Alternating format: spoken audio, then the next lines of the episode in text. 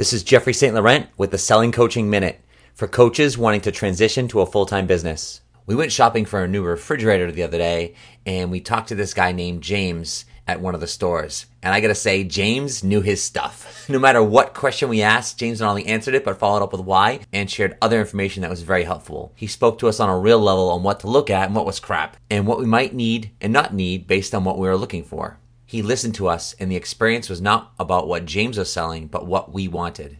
After that experience, it's no wonder why we bought from James. Now, we could have bought it from another store, who knows, maybe even for less money, but that didn't matter. The value that James brought to the table surpassed it all because he helped us out with what we needed, found ways to get us the best deal possible, and pointed us in the right direction where we felt comfortable with our decision, something other people from other stores were not able to do if you're going to get the new client, not only do you have to be a great coach, but the process you take someone through to get them to create a comfortable decision must be flawless.